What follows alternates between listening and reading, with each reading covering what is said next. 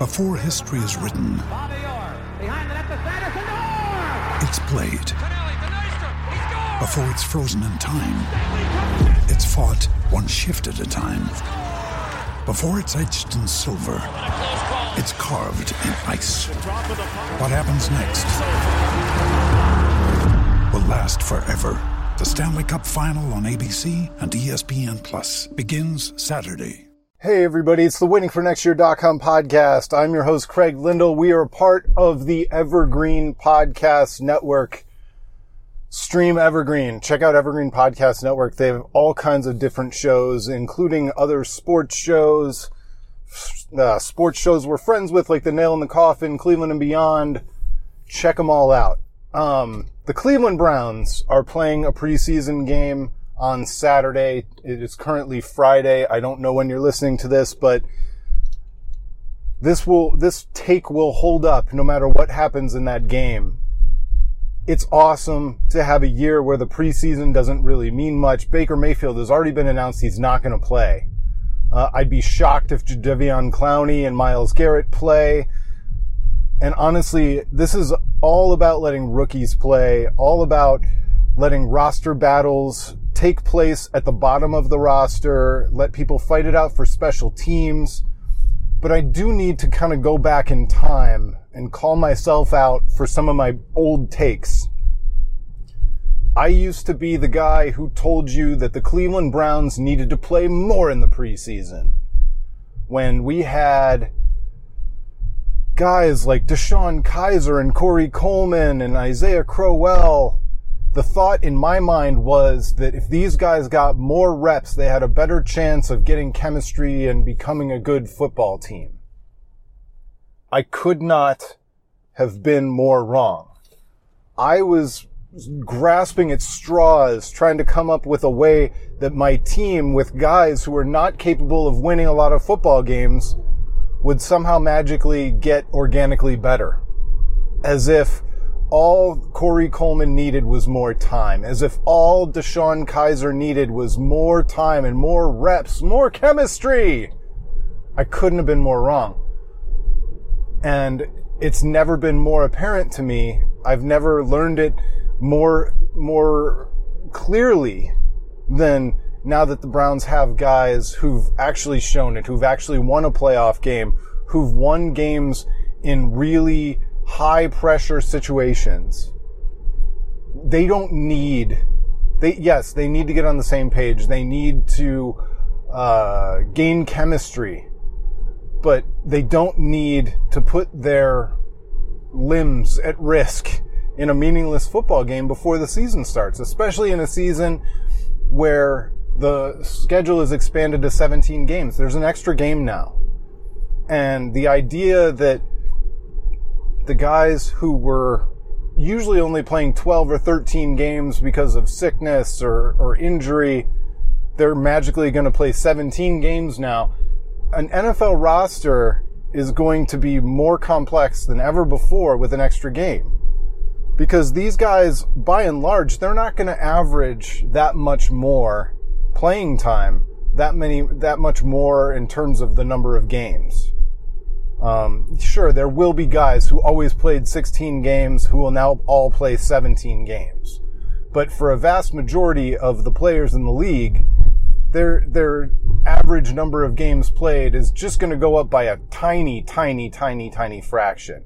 Because no matter what the schedule makers want to do, the realities of playing football are that most guys miss games at least a number of times, uh, at least a couple of times in their career.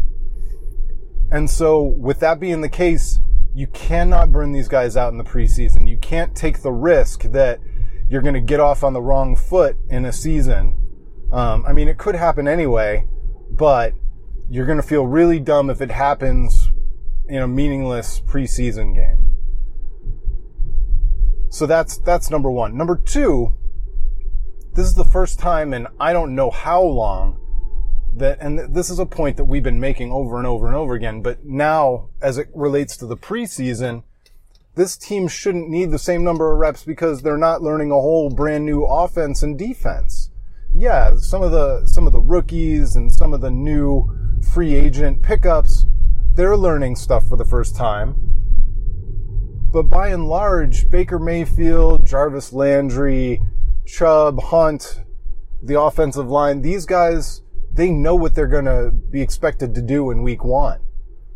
They've maybe expanded some things in year two with Kevin Stefanski, but by and large, they know the base offense. They all are on the same page. And so that's another reason why this team doesn't need the preseason. Um, and maybe in years past, I screamed about it.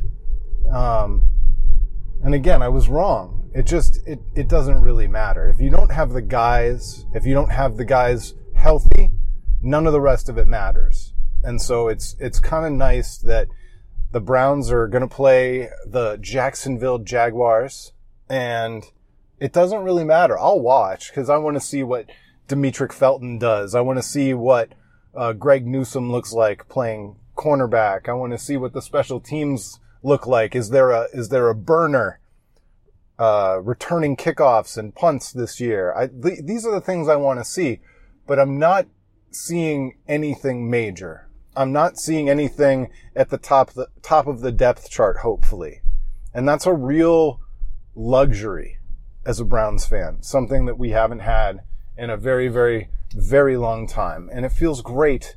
It feels great. So, give me some feedback. Let me know. Are, are you focused on this preseason game?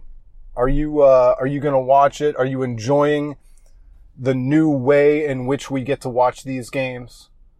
Where the stakes are as low as they were always supposed to be for a preseason game? We are on Twitter. We are WFNYCLE. We are on Discord. You should totally check out our Discord. I don't know if you know what that is. It's a communications platform. It's like one part message board, one part chat room. All the waiting for next year writers are on there. A whole bunch of the waiting for next year commenters and, and people who've been reading us for years are there. It's not toxic like Twitter. It's not toxic like Facebook so head on over. Uh, you can find a link on our on our Twitter page, ironically, but um, it's an app. It can live on your phone. If you don't want to do that, it's an app that can be on your computer at work, and uh, it's really fun. We're really enjoying bringing. You know, we've always enjoyed the commenting community at Waiting for Next Year, and this makes that community that much richer. It makes the experience a lot richer. Hopefully for you guys, definitely for us. Um, and so as we head into my favorite season of the year, the Brown season, I hope we can get as many of you as possible involved in our community so that, you know, if there's, uh, if there are things to celebrate, we can celebrate them together. If there are things to mourn, we can mourn them together. Um, and we can just, uh, we can talk about it. It'll be fun. So check out, uh, WFNYCLE, click on the link for Discord, join us over there. Um, you know, we also have a Patreon, so there's a special channel in the Discord just for people who contribute on Patreon. That's patreon.com forward slash WFNY, P-A-T-R-E-O-N dot com forward slash WFNY. But honestly, we, even beyond all that stuff, just, just join up, just talk to us, just be part of our community. It's the best one going in Cleveland sports. Um, there are others. There are other good ones. I still think ours is the best. So, hope to see you. Thanks so much for listening. Have a nice weekend. We'll talk to you next time. It's the waitingfornextyear.com podcast.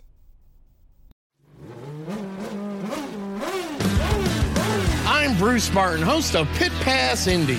Each week, I go behind the scenes of the NTT IndyCar Series and introduce our listeners to the biggest stars of IndyCar, which features the Indianapolis 500 as its cornerstone event. The men and women that compete in IndyCar may be the bravest athletes in all of sport, as danger lurks around every corner. They are able to look danger in the eye without flinching.